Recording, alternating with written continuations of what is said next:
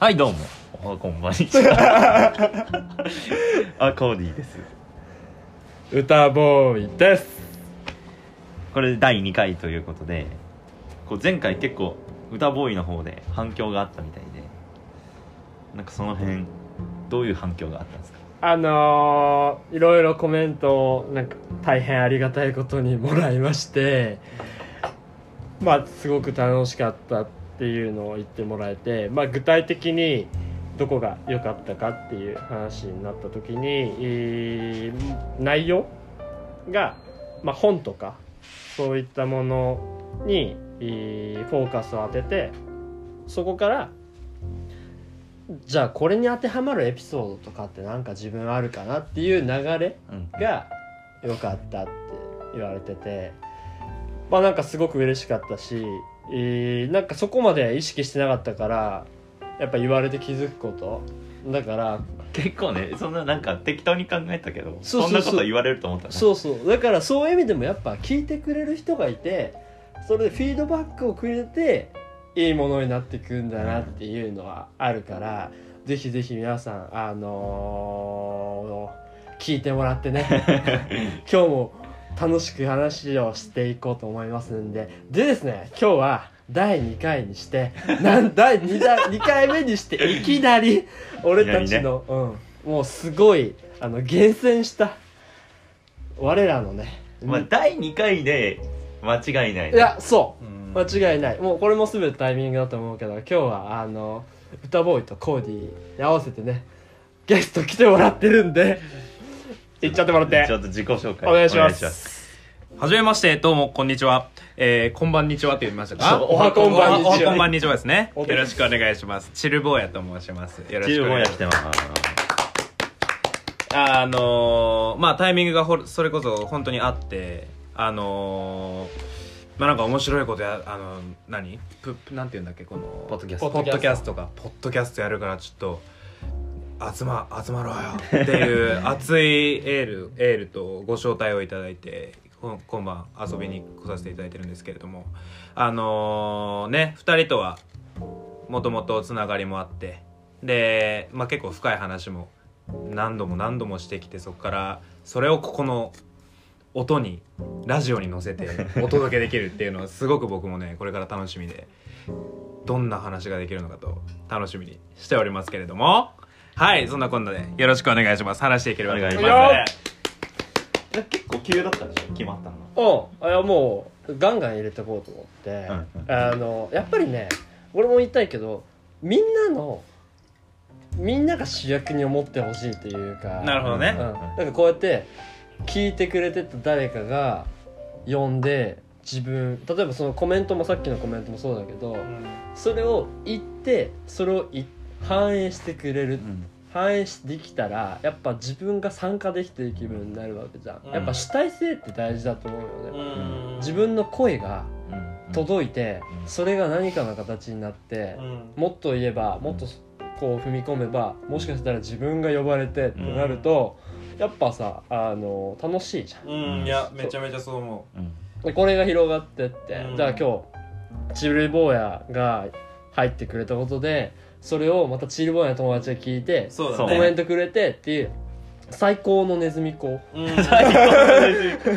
そうだね。間違いない。ネズミ講のあの頂点。幸せバージョンそうねそうそう、ん。ハピネスバージョそうねンなってきゃいいと思うから、そうだね。そう結果俺らが一番得するそうそうってそうそういう。完全な楽しいばっかりで。しかも楽しいあのーねお金とかも生んでないから。そうだよね。本当それこそ好きなやつ読んで、うん。好きなこと話してるだけだからねなんかねもう5年とか10年ぐらいじっくりあったいやーやりたいねやっていなんかゆるくやって気づいたらみたいな1000回やってたとかね、えこれどうやってさあのまあ俺も本当今日初めてあの参加するわけだけどさどういう経緯でこれは始まったわけ？いや結構ノリだよね。ノリノリノリ。なんかもう2人とも本読んどってあっちゃんがアウトプットしたいからホワイトボード買うかみたいな。そうそうあーそうそっからこのかそうこの壁マいやックスの。素晴らしい。俺うん。あらねよい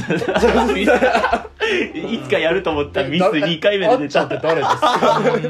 そう歌ボーイが。ですけど。そうホワイトボードが欲しいなみたいな。うん。茶番でしかない。よ言って。あそういうことか。でもなんかうん書くのだりーなみたいな思って。うんそう。だしあのせっかくだったらここに収まらず、うん。みんなに聞いてもらってそれこそうん。叩き台にあげてうんこんな本あってうん。俺らこんな意見あるけどみんなどう？って。でそれにコメントくれたらそれについて考えるし。いやめちゃめちゃいいってねなってこのキャッチボールよね、うん。ちゃんとキャッチボールがしたいっていう、いや素晴らしい。そうそう。で、うん。あごめんごめん。いいよいいよ。今日はねあのコーディがうんあオッケー。前回は俺だったから、うんうんうん。コーディがお話持ってきてくれてるんでよろしくお願いしよろしく。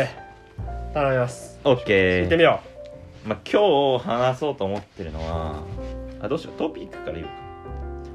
まあとりあえず僕が「あの世界は贈与でできている」っていう本をあの木曜日に4時間ぐらいぶっ通してかけて読んで う読破したよね。そう結構面白かったから読破して。でそれでちょっと感じたこととかまあぜなんかぜひ話したいなとな話したいなって思ってるトピックをちょっと考えてきたのでちょっと発表します先に。うんうんうんうんうんあの本の内容についてもちょっと軽く喋るんだけど今日話したいのはなんか今まで受けてきた自分が受けてきた贈与でなんだろう思い入れがあるというか自分こういう贈与を受けてきたなって思うものをなんかちょっとおのおの聞いていきたいな。みたいでそっから話広げられたらなと思って、うん。あれ今俺本のタイトル言ったっけ？まだ言ってないよ。言ってない。そう。で読んだ本っていうのは「世界は贈与でできている」っていう。あのて30代ぐらいの近内さんっていう哲学者うんうん。の人が書いた本なんだけども、うんうん。まあ、まずどういう本かっていうと、まあ、贈与っていうのはその本の定義で言うと僕らが必要としているにもかかわらずお金で買うことのできないものおよびその移動っていうものを贈与と呼びます。でまあ贈与ってわざわざ難しく言ってるけど、まあ、早い話贈り物で。うん。贈り物とかプレゼントっていうのがうん。その贈与に当てはまるのかなと思うんだけど、まあ、人間誰しもがこう受けるはず、まあ、大体の人が受けるであろう最大の贈与はなんか生まれてからこう何もできんのに、まあ、育ってくれる親とかその面倒を見てくれるっていうのが、まあ、親からの贈与で。でそういう人間はなんていうの？そういうなんかお金じゃ買えないものをもらって生きるっていうのが結構大前提としてあります。そうだね。うん。そう。でえっとね逆にじゃあ今資本主義の社会だけどそのコンビニとかで何かを買うとかっていうのはそういうのは交換っていうふうにこの本は定義してる。うんうん。で交換っていうのもすごいいいシステムで、まあ、資本主義さこんだけ成長してるからあのすごい立派なものなんだけどでも交換だけでも僕らっていうのは十分に生きていくことはできない、まあ、それはさっきも言ったけどいきなり生まれてからもう何も持ってないからさ交換はできんわけじゃん。だからちゃんと贈与を受けてこないと人間は生きていけない。うんっていう話。なるほど。が結構序盤に書かれてて。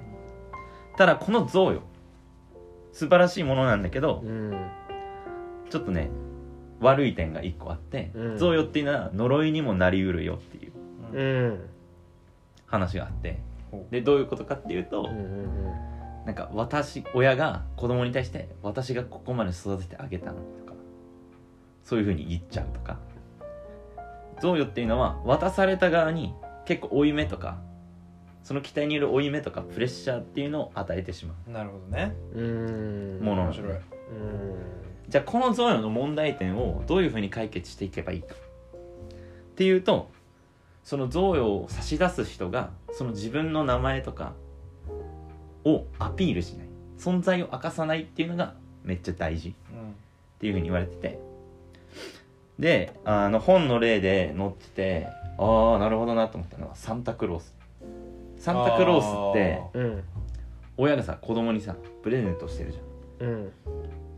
だけど子供は親が渡してくれたんだ。うわっていうふうに思わずに些サンタクロースが勝手にくれたものって思えるじゃん。はいはいはいはいはい思ってたよ。うん。でいつか気づくじゃん。うん。そうね。サンタクロースって親だったんうだ、うん。んだから贈与っていうのは差出人が名前を明かさないで受け取り人がいつか気づくものがすげえいいよっていうふうに言ってるのこの本で、はいはいはいはいはい。あのあれよね。相手にそのそうそうそう。抱かせないっていうかプレッシャーを与えないプレッシャーを与えないっていう。親こんな高いもの買ってくれたんだうとん。思わせないことができる。のテクニックやな。そう。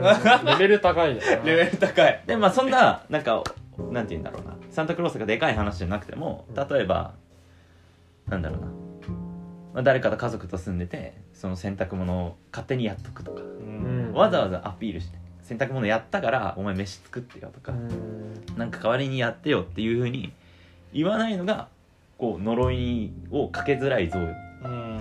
ていう話をこの本はしてて。うん。でじゃあ逆にじゃあ受け取る方っていうのは贈与がその贈与として成り立つために知性とか想像力っていうのを求める。うん。でどういうことかっていうとこう日頃周りを見てああの人これやってくれたんだなとかっていうのを気づけるとか想像できるっていう能力が贈与を贈与として成り立たせるために受け取り人に必要な能力だって言ってるうん。でそれも結構その通りだなと思って。なんか勝手にやるってくれとることってあるじゃん。うんなんか街が綺麗なのもさ、うん。なんか誰かが多分きっと掃除をしてくれたりそうね。うんうんうんうんでまあそういうこう目に見えない存在を明かしてないうん。人知れず社会の役に立ってる人とか、うん。社会の災難っていうのを取り除いてる人を、まあ、この本はアンサングヒーローっていうふうにアンサ言ってるんングヒーロー。だけどうん。そのアンサングヒーローはうん。みんなにとって誰かみたいな。ほうんそういう話をまあ今日はできたらなっていう。ううんうんうんうん。ところが前置きね。ちょっとうまく伝わったかわかんないけど、うんうんうん大丈夫。ななんとな大全大大体大丈夫ですよ。大体大丈夫、うん。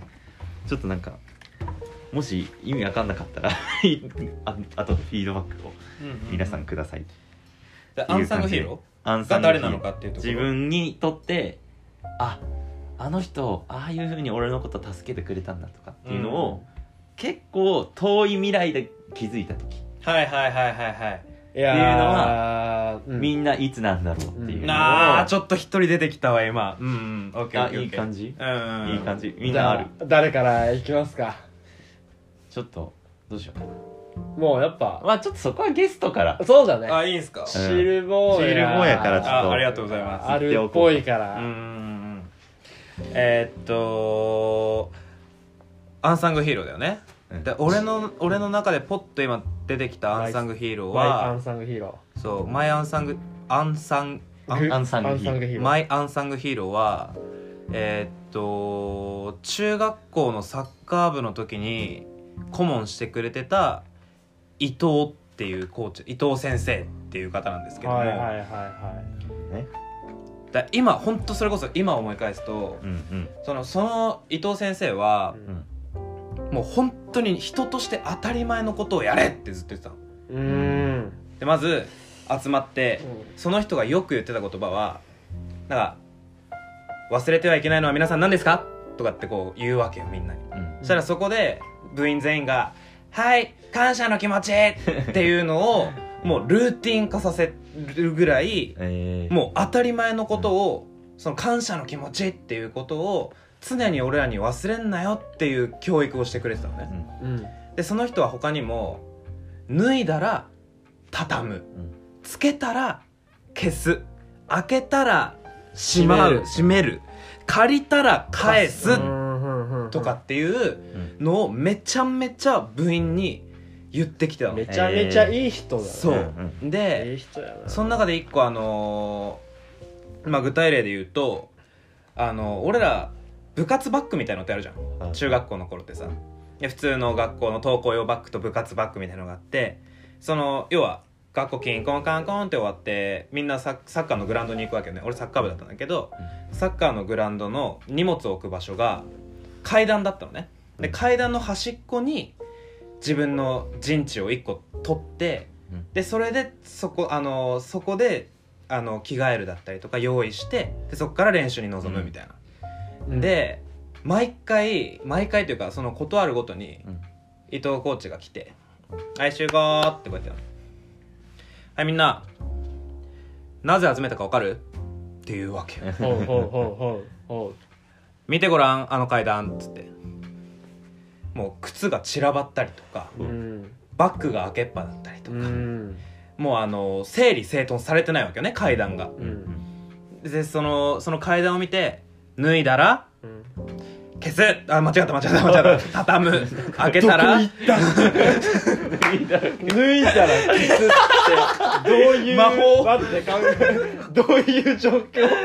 えマジック的な。ー申し訳ない。俺らがマジでワンカットでやってる伝わる。やばいやばいやばい。生感やばいでしょやばいやばい。ライブ配信だなこいれはもう。やこれ取れ高やばいから 失礼。まあまあまあ。申し訳ない申し訳ない。脱いだら？脱いだら？えー、畳むのね。よしよしよし。そうそうそう。まあっていうのを言ってくるわけですよ、うん。でそこでパッと見た時に散らばってて。はいじゃあと合図されてみんな戻ってしっかり綺麗にして、うん。そっから練習が始まるわけ。うん。であのー当時はうん。もう厨房だし、うん。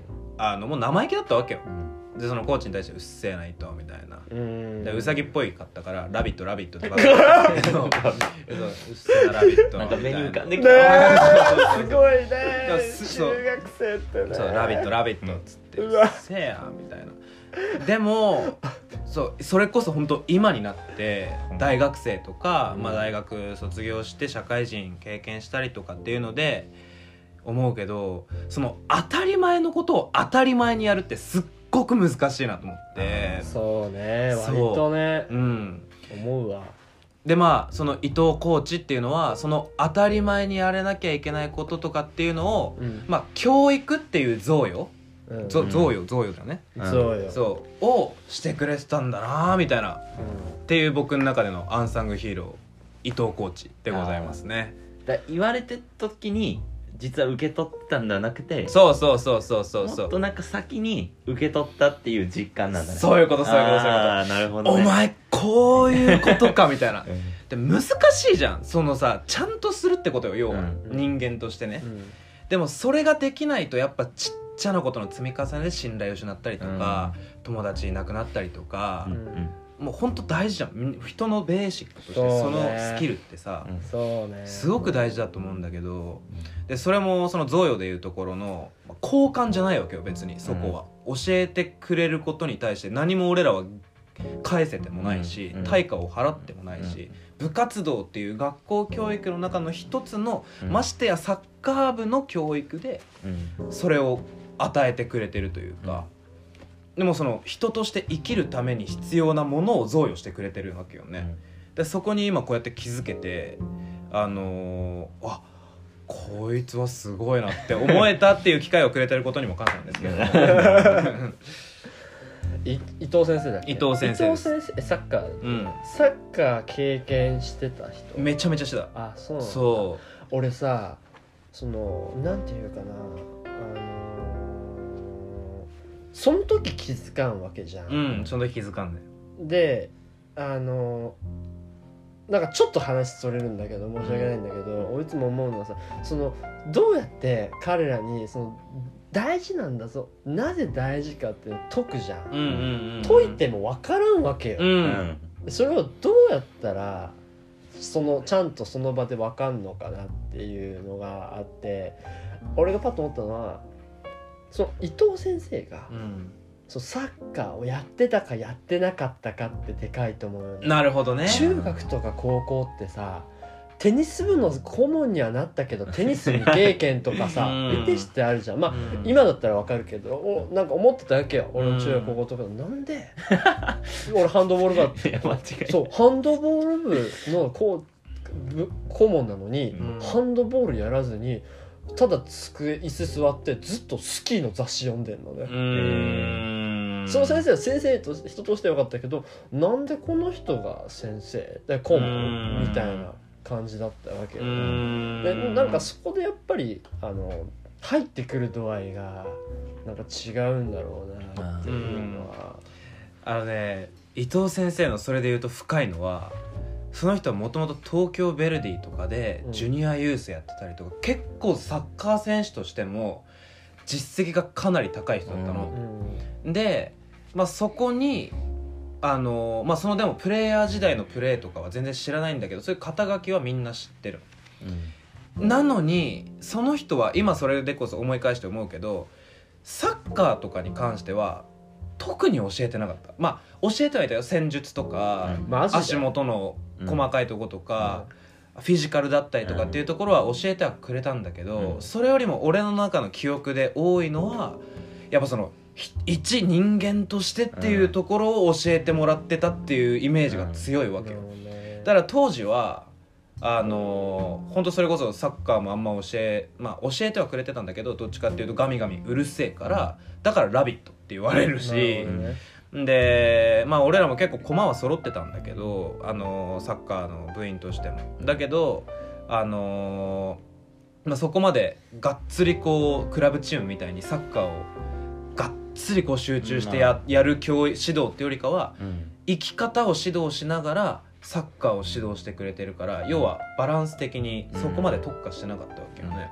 らそれで当時は不満だったりとかはあったわけよ、でもクラブ行ってるやつとかはサッカーしか多分教えられないの。うん。なるほど。でそこって部活動の良さだなっていうのは今すごく感じた。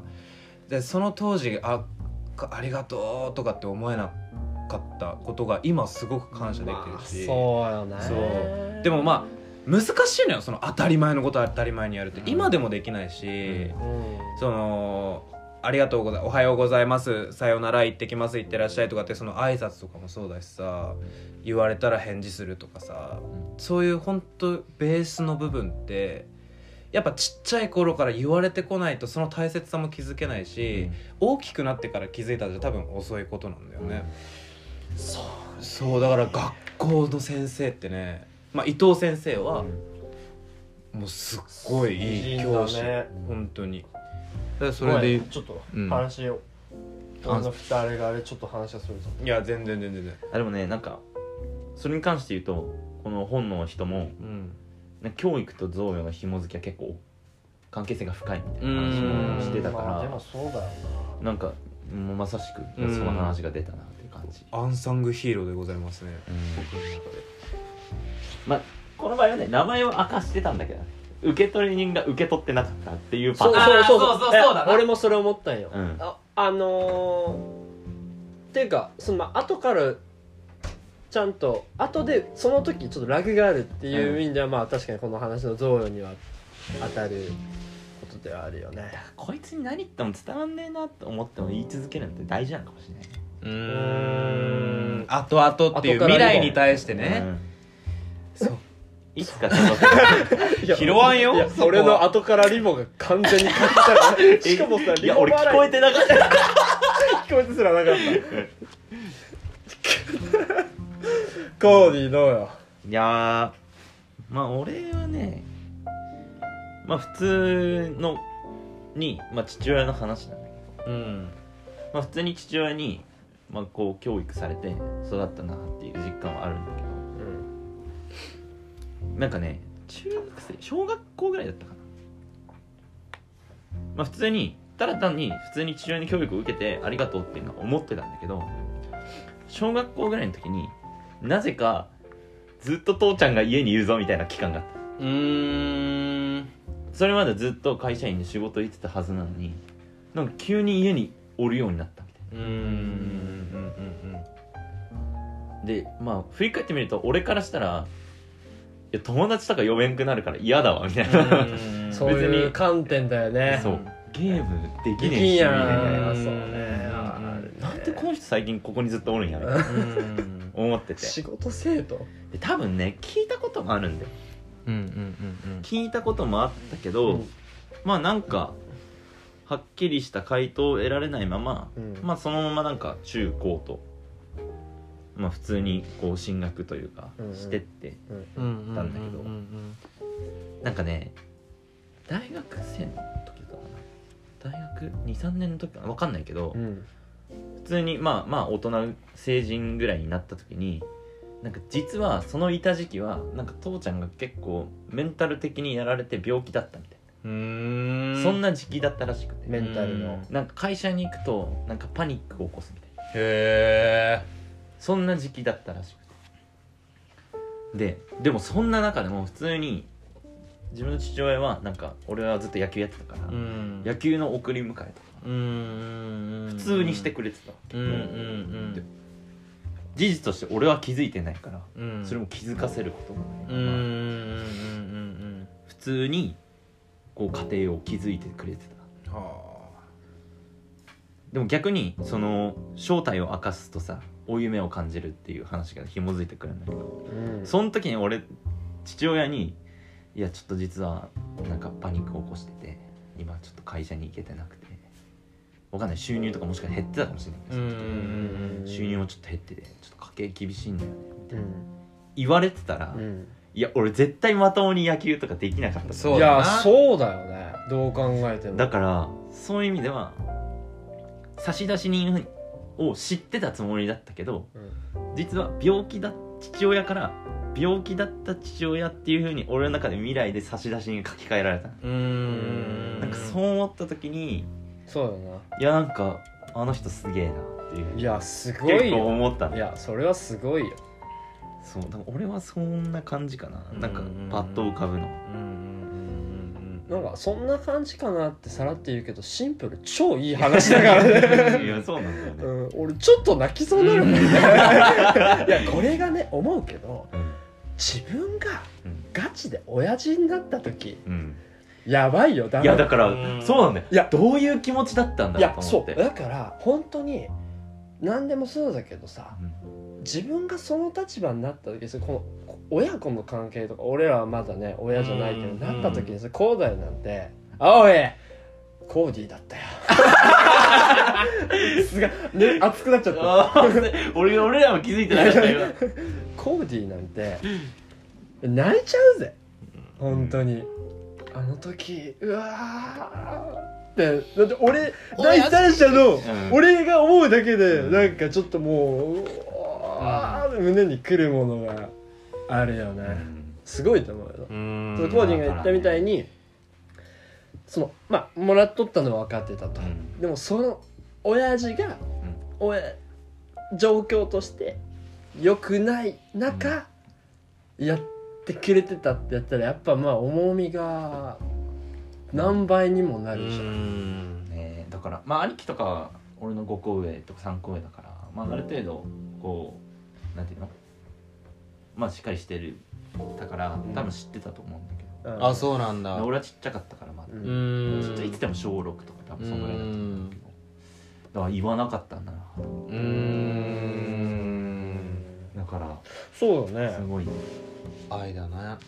え？うん。あそういや。っていうねなんかそう今日はねそういうミクロな話をしたけどこれに関してはね昨日歌ボーイに行ったんだけど。うんなんかインフラとかうん社会のインフラとか、この世界の成り立ちにマジびっくりスペクトみたいな話をしちゃうとなんか伝わんないなと思って。あだって本当にそれこそ俺はまあアフリカいたじゃない、うん。まさにそうで、うん。まあ2人にはねプライベートで話したことあるけど、うん。日本の当たり前なんてねないのよ。まあそうね。うん、あじゃあそのインフラさっきの話もしっかりですね、その便利さとか、教育とか、うん。全てがうん。俺たちが作ったものじゃないんようね、ん。その言語もそうだし、うん。なんで日本語喋れるのかとか、なんでこんな安全なのか、なんでこんな普通に教育が受けれて、うん。仕事にめちゃくちゃ困ることもないのかって言ったら全て漏れなく俺たちより先に生きてくれて、めちゃめちゃ社会力でそれ戦争とかあって負けたりしてでも這い上がってってやってくれた先人たちのおかげじゃんっていうのがまあおアフリカとか行くともう目の当たりするわけよ、うん。それが全部ないんだろうそのままない状態だったら日本人俺たちのご先祖さんたちめっちゃ頑張らんかったらもしかしたら今俺が目にしているこの貧困と言われるアフリカの国と同じような感じだったかもしれないと思うとちょっと震えるよいね。なるほどねまあその淳のその視点はさめちゃめちゃあ 厚坊のそのえ待って待って。今歌ボーイだって歌ボーイね。今今知らん人が二人出てきてる。厚も新しい。それはチルボーや。引っ張られすぎ。ちょっと待って今回30分でグダグダ。ひどいひどいひどいひどいでもさそう思うと1回目は割と守れとったよね。先が入ってなかったからそう。多分ねあの内輪が一人増えてねより内輪感が出てくるからいやそうまあ言いたかったのはだ歌坊やのその歌ボーイの歌ボーや。歌ボ歌ボーイのその視野の広さとかそのかあの見えてるところってやっぱ日本を飛び出してるからこそアンサングヒーローはめっちゃいるよっていう視点に慣れてると思うんだけど、でもみんながその視点の広さってさ、うん。持てないじゃん。だからこそ今俺がこのアンサングヒーロー誰だアンサングヒーロー自分の中で誰だろうなって思った時に自分の歴史をこう、うん。自分の中の歴史をこう掘ってたどるんだけど、そうそこの視野の広さってすごくやっぱ経験してるから持ててんのかなっていうのはなんか。本ではさあの知性って言うんだっけ？知性が必要って言ってるんだっけ、うん経験も必要だよねって思うねあ経験も知性だと思う。なんかその話で言うと、うん。ちょっとこの本で紹介したいのはうん。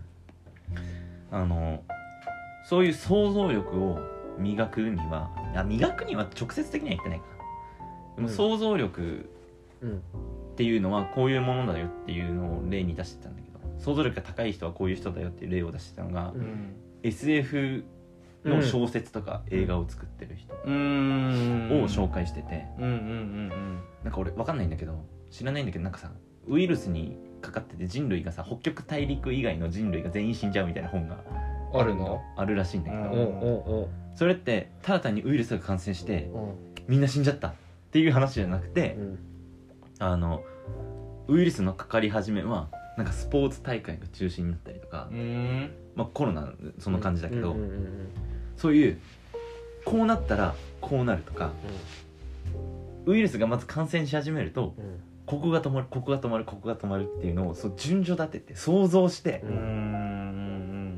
そうだよな。社会が止まっていくとか。そうだよな。で警察がで警察の活動が止まってしまうとか、うんうんうんそういう一個一個ここがこうなくなってしまったら次ここが止まるとかここがなくなるっていうのをすっげえ事細かに考えられるから SF が書ける。そう。なるほどね。超ミクロにそう。一個起こったことに対してどんだけイメージ想像できるかってことよね現実的に。でその本で言うとラストシーンは、そういう当たり前に気づくべきだったみたいなうん。のをなんか世界的に有名な科学者がラジオで誰も聞いてないラジオで発信してそいつが最後死ぬっていうところで終わるらしいんだよ。へー。おー終わるらしすごいいんだけど。ねその終わり。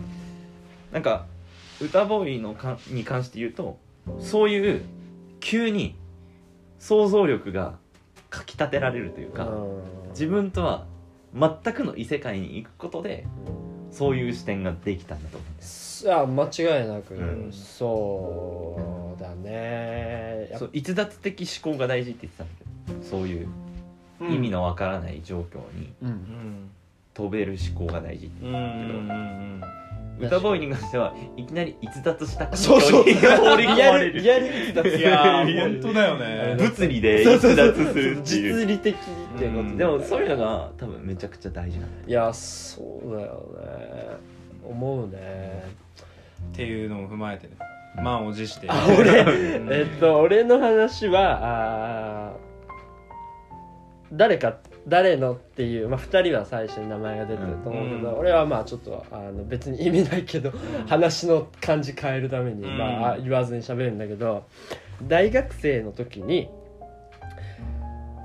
まあ学大学いた大大学、うん。まあそのいた大学のまあ寄付というか交付うん。から、まあ、外国人の友達が結構いて、おドイツ人の女の子と仲良かったのね、うん。俺。である日、えーまあ、俺広島出身で、うん。広島で遊んでもう広島の人分かると思うけど本通りとか、うんそっちの方行あって。ローカルトーク。そうそうそうう。そうそうあの今ポイント絞ってるから。黒町公園の行ったりして遊んでまあその彼女も、うん。お留学ドイツから来てあんまり時間が経ってないからあのいろいろわからないこと多くてで日本語はまだ勉強中っていう感じでまあ案内というか俺も楽しくやってただけだけどそんなことはやってて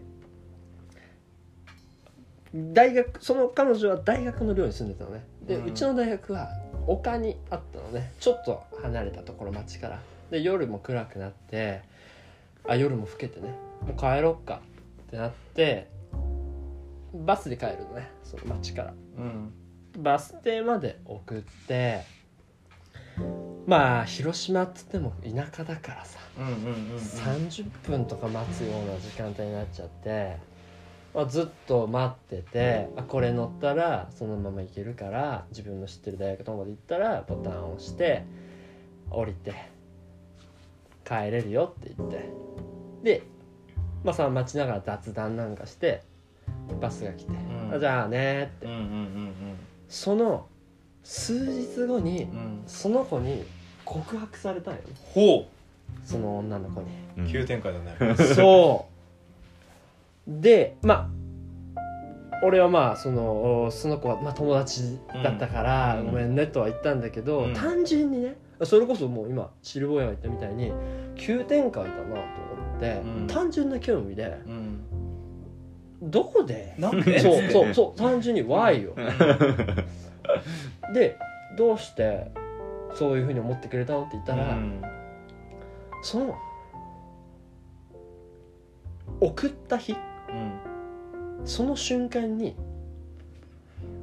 恋に落ちたって。ほう。言ったのよ、ほう。送った時。うん、なんだって。なるほどね。ってなるわけ。何と。うん。俺としてはそれだけ聞いても腑に落ちんよね。ははって。え ー余計ふなうん。謎が深まるので、えそれをね紐解くとね彼女が言ったのは「あなた私を送ってくれた時にすまず30分もあ寒かったのその時。うん。2月の後半で。広島も雪も結構降るうん。寒くてもう11時ぐらいになってて、真っ暗で、うん。あなたが私すごくその町からちょっと1時間以上離れたところに住んでるのも知ってたし、うん。でも自分の終電とかもあるのに待ってくれたことうん。にすごい感動したっていうのがあったのが一つ、うん。もう一つはあなた私を私がバスに乗ってバスが出て私がっていうかそのバスが見えなくなるまで手振ってたでしょ。うんって言われたんよね。そこでもきになっちゃったの。へええちょっと情熱的だよねすつごいいやねそう。だから、うん。いやって言われてもそれでもあはあ。うん。っていうか「うん。えはあ」っていうのはなぜ「はあ」ってなるかというとそそこの特別感がないわけね、うん。だって普通じゃない、うん。って思ってたわけよ。うん。でもその子はいや普通じゃないっていう、うん。そんなことをその異性ましてやうん。にそういう扱い受けたことないっていうね、へー。いやそれは30分待ったとかはあったとしても見えなくなるまで、うん。もう間違いなく私のこと見えてないのバスのうん中で。もバスがいなくなる見えなくなるまで手振ってた私はそれをずっと後ろで見てたの、うん。そんなことをねしてくれる人はいない。すごい褒めてくれたわけうね、ん。ねありがとうありがとううって、ん。そうだったんだ。へえんかそんなとこでうん。好きになってくれたんかって思ったよね。うん。でそれってちょっと帰ってか帰ってというかふあそうかそうかって考えてなんでそんなことをしたのかなって、うん。自然にやってたから、うん。その自然にやってることのルーツをが何かなって考えたね。なるほど。そしたらそれはねうちの、まあ、母さんだったよね、うん。ホルトうちの母さんは親父がまあ働いて、まあ、時代もあったと思うけど母さんずっと専業主婦だったのね、うん。でまあ俺大学までずっと広島だったからうん。社会人になっても広島だった小中高大社会人になってもあれずっと広島にいて、遊びだろうと学校だろうと仕事だろうと母さんは何してても毎日俺が家から出る時はうん外に出てくれてうん。毎日俺が見えなくなるまで俺に手振ってたのよ。うん。最高の贈与や。いやそうなのよ。だからあ母さんか。うん。って思ったよね、うん。その時。そうそれこそ何の気なしにうん。与えられてたこうん。とがそれこそドイツ人っていうまあに、ね日本人ではない人でも、まあ若かったからね、うん。なんかやっぱり何人っていうのが際立つよううん。なあれだったから、若さだったから。でも通用するというか、うん。ことをうん。なんかこう知らず知らずの間に、まあ、与えてくれてたっていうか、人としてってところをうね、ん。をくれてたんだなっていうのがあってそれがうん。まあ俺の中でのそのコーディの話聞いての、まあ、贈与っていううんことかなっていうのはめっちゃ思うそれはうまい。面白い。話うまいよ上手。ちゃんと回収してくれ。あのー段階を踏んでね。最初に見せ最初にあえて見せないっていうね。あアンサングヒーロー。すごく面白い。いやなんかねそのやっぱりさこうまた話がちょっとちょっと変わるかもしれんけどうん。俺の話であってああってもうん。コーディの話であってもうん。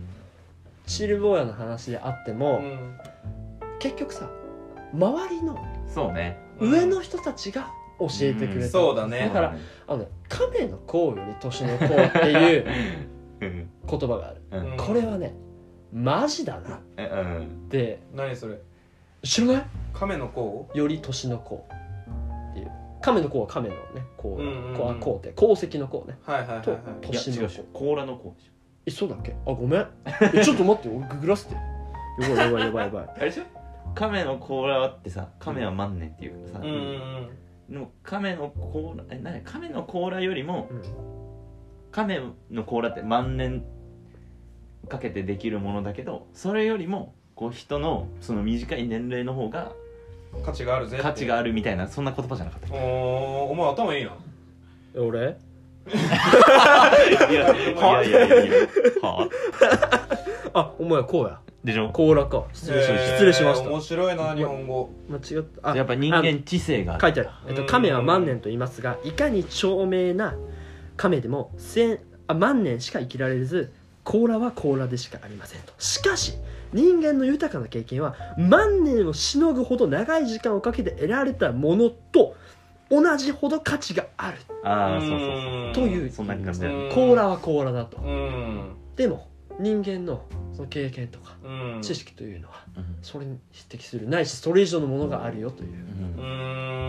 こと、なんかやっぱりそれも当然人によると思うよね。うん。やっぱりそれなりの自分の美学とかうん。があって、それを貫いてる人うん。とかが言うことのそれはさっきのさ佐藤じゃない伊藤先生うん。だし多分法人の親父さんだってうん。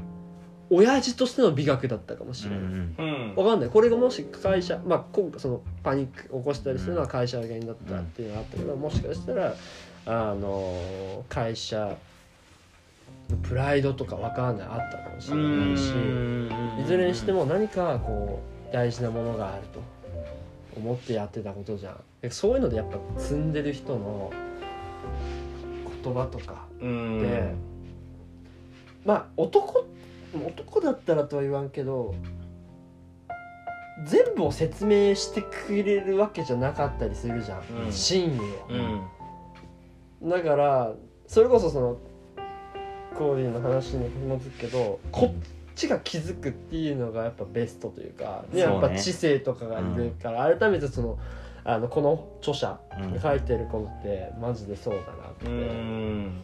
思うというか、うん。あそうよ。あの話してよ。俺俺に言ってくれたあの。なんだっけ？えー、っとあやべえどう忘れした？知性あごめん。忘れた。わ 今話してくれて今話してくれてないのがあんのよ。何の話？やりがいとかの話？いや違う。違う違う違う。あごめんちょっと思い出したらいいわ。なんだろうだっけ？何言ったっけ？贈与。打ち合わせをね。そうそうそうそう。打ち合わせをしてて。うんあ打ち合わせしてたんだ昨日から。入念だな。明日こういうトピックで話すからみたいな話を。カクカクしかじかってね、うーん。いやそうなのね、でもさそのまああのコーダイの話でもあるけどさこのコーディね。ココーディの話 コーディの話でもあるけど、うん。だこのアンサングヒーローに気づけるか気づけないかっていうのもやっぱその自分の器のでかさというかさ経験,、うん。経験だったりとかもあると思うんだけど、うん。さっきも話に出た要はミクロのところで話すのは、大体それこそ今話に出てきた自分のアンサングヒーローがさ親なわけじゃんね。うん。でその親からもう少しだけちょっとマクロにして物事あのアンサングヒーローを考えたいなってなんか今思ってんだけど、うんうん例えば。いやそうだからその例えばがねどういう視点で見たらいいのか今ちょっと考えてんだけどさ。親とかうん。関わってくれた友達とかってさ、うん。要は身近じゃんうん。うん。だからだからこそ思い返してみるとわああん時にあいつこういう風にやってくれたから今の俺あるなとかって気づけるけど、うん気づきにくいものもあるじゃん。うん。その気づきにくいものをちょっと考えてみたい。ああ、うん。俺らの実例としてってこと？ああそうそうそうそうそうあのそう。そうそれで言うと、まあ、今3人とも出たキーワードとしてはなんか教育とかやっぱ子育てみたいなところがうんこう一個こう一個もうなんていうの気づきにくいマクロそうだキーワードというかうん。かなと思うんだけど。うんうんうんうんうんでももう本読んでもう教育ってもうまさしくなんか本当まあ本でも言ったって言ったけどうん。うん贈与だなと思って。うんうんうんうんうんそうよね。なんだろうな。でも当たり前のようにさ文字とか。うんうんいや じゃあ？まあそうなんだよ。だ箸とかねそれこそ、飲み物とか。いやそう本当に。そう思うとそこまで考えるとマジで自分で生んだものってあるかなって思うようねん。なんか俺すごいだろって思っうん自尊心がみんなあると思うけど、俺すごくありたい。でも、うん。自分で埋めたものなんて多分ないのよね。うん。あの本当に掘ると。だそそうだからそれをさ あの意識しどんだけこの日常でうんこの忙しい喧騒の中でうん意識できてるかって結構めっちゃ大事。だよね。絶対大事だやっぱさ忙しかったり日々のことを割りとったらそんなことさ、うん、気にねできないじゃん、うん、その中でどれだけっていうとこがやっぱだからそういうのは結局器とかなんだとそうそうそうそうそうかよっぽどそれで大失敗したとかね、うん、なんか何か本当小さいことで、うん。人間関係が壊れたとか、うん。それこそもうなんか大事なものを失ったとうん。かぐらいのインパクトがないとうん。多分人って変わらないしうん。大事なものに気づけなかったり。いやほんとそう。あれ言うじゃんあの健康とかそういうことじゃん。健康がいかに大事かって健康じゃなくなった時うにん。分かる。うん。平和がいかに大事かも同じくうん。平和じゃなくなって分かるみたいな。うん。そうだな。まあなんかその話でさあのこれ怖いなって思ったのは慣れるじゃん人間って。いやね。そうなんよ。ね慣れるといやそうそうなんよ。慣れってめっちゃ怖くいてやわかるね。ありがたみっていうものをがきわかる。ちょどどんどんこうパンチラインを。パンティーライン。がパンティーライン。パンティーライン。そう薄くなっていくよね。だから食い込むね。こういう何この iPhone でもそうだしビールもそうだし。ビール一個ね。そうだよ。そう感謝の気持ちそれこそ伊藤先生の話に戻るけど、うん。感謝の気持ちっていうのって本当にその根源であって、うん。要は万物に感謝なわけよ絶対。で、うん。そういう本当でっかい視点で見たら自分なんてちっぽけで自分で作れたものは何もない、うん。ってことはもう全てに日々感謝して生きな生きなきゃいけないと思うわけよね、うん。でもそれが当たり前になってくるとそれに対しての感謝の気持ちっていうのも薄れてくわけじゃん、でそうなるとこのアンサングヒーローとかに気づけなくなってうん。そのそうね。その器に自分が収まるうんっていうふうになんかそうね。だからどうなんか。例えばさじゃあ割と意識しとってうん「ありがとう」とか言っても、なんかその「ありがとう」の重みって、うん。を維持質量を維持できるかどうかそう。口では言う、うんそうでもそう。そう口だけうっていう状態にどうしてもなってしまう。いただきますとかね。そうそうそうそう。いただきますとは言うんよ、うん。でもなんかテンプレみたいな、うん。とりあえず言っとけ的な。そうだな。あのなんかその会社とかでもあのいきなり初めて電話した先方に「お世話になっております」みたいな「うん。いやいや世話にはなってない」なっとらんうんあーまだめっちゃわかるわそれ。まだなってないと、う。ん。これからなる可能性があるけどみたいな。別にそこ深く掘る必要ってないとは思うんだけど、まあ、要するにいやほんとそうだと思うねってういうんこと、うん。で伝わるじゃん多分相手にも。伝わる。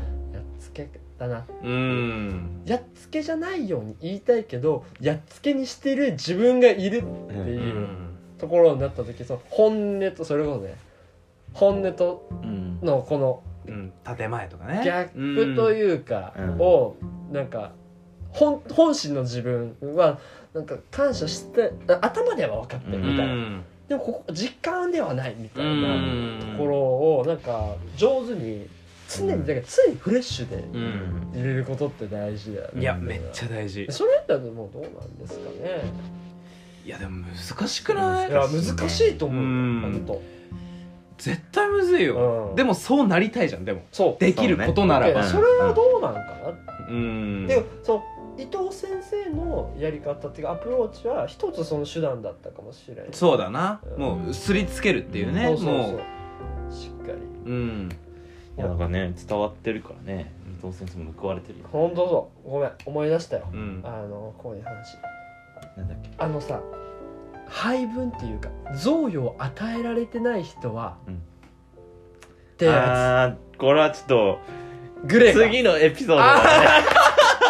これはねうん何それ？やっぱ1これがね時間じゃ足りなくなるい ちょっとね あのー、チルボヤが言うマクロの話に入ってくると。おおいやこれに関しては。そうあのこれについてはあーって思うとこがあると思うという。ああいいねいいねいいね。逆になんかもう51分だけどちょっと早めに切っちゃう。そうだね、うんあのこの間の俺たちのなんてね なんかアフタートークみたいな。のしてアフタートークしようあやべえ10秒前だ。あーバイバイ。このさポッドキャストがあの1時間なんだ。とてかうん。59秒50秒。あてかね別に実際システムを分かってなかっただけで、うん。60分以上のエピソードにできるんだけど 俺らがそれ知らなくてでも1回のこのレコーディングが60分切れちああなるほどね。ゃうあ10秒前だ。ああとか言って。ああバイバイ。バイ言って終わった。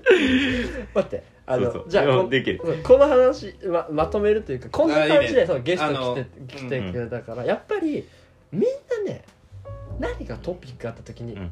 物語があるんよね、でそれをさやっぱ自分何かそのさっきの本みたいのうん。一般化したものをパーソナルな部分までうん。抽出すると、みんな自分の色があってね。みんな自分が歩んできた道があるわうん。だからそういうのをもっと語ってほしいっていうかな。俺は、うん。みんなのこと知りたいし、うん自分の全然知らない経験をしてるわけじゃん、うん。それはやっぱ尊いし多分ね、うんない人っていないのよ。いないいないいないいない。言う機会がないだけなのに、うんうんうんうん。だからこうやって話すことで改めてああなんかこんなことあったなとかうん。になるかもしれないし、うんだからそういう俺たちのできる贈与かもしれんよね、なるほどな。これが。面白いじゃん。そうね。締めるね。見てやばくない？俺のこの美しい締め。上手に締めるね。ちょっとレベル高いね、うん。じゃあまあちょっと軽めのじゃあエピソード1のまとめ。まとめまあ大体まとまったんだけど今、うん。まあ1個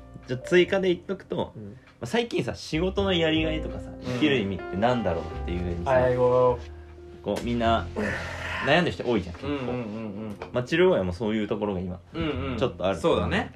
まあこの本では仕事のやりがいとか生きる意味っていうのは結果として見つかるものだよって言ってて。うんうんうんたくさん勉強して自分は贈与に溢れた世界に生きてるうん。贈与が、をいっぱい受け取ってたんだって気づくことでこれをまた次につないでかに行かなきゃいけない、まあ、このポッドキャストもそうなんだけど、まあ後付けだけど。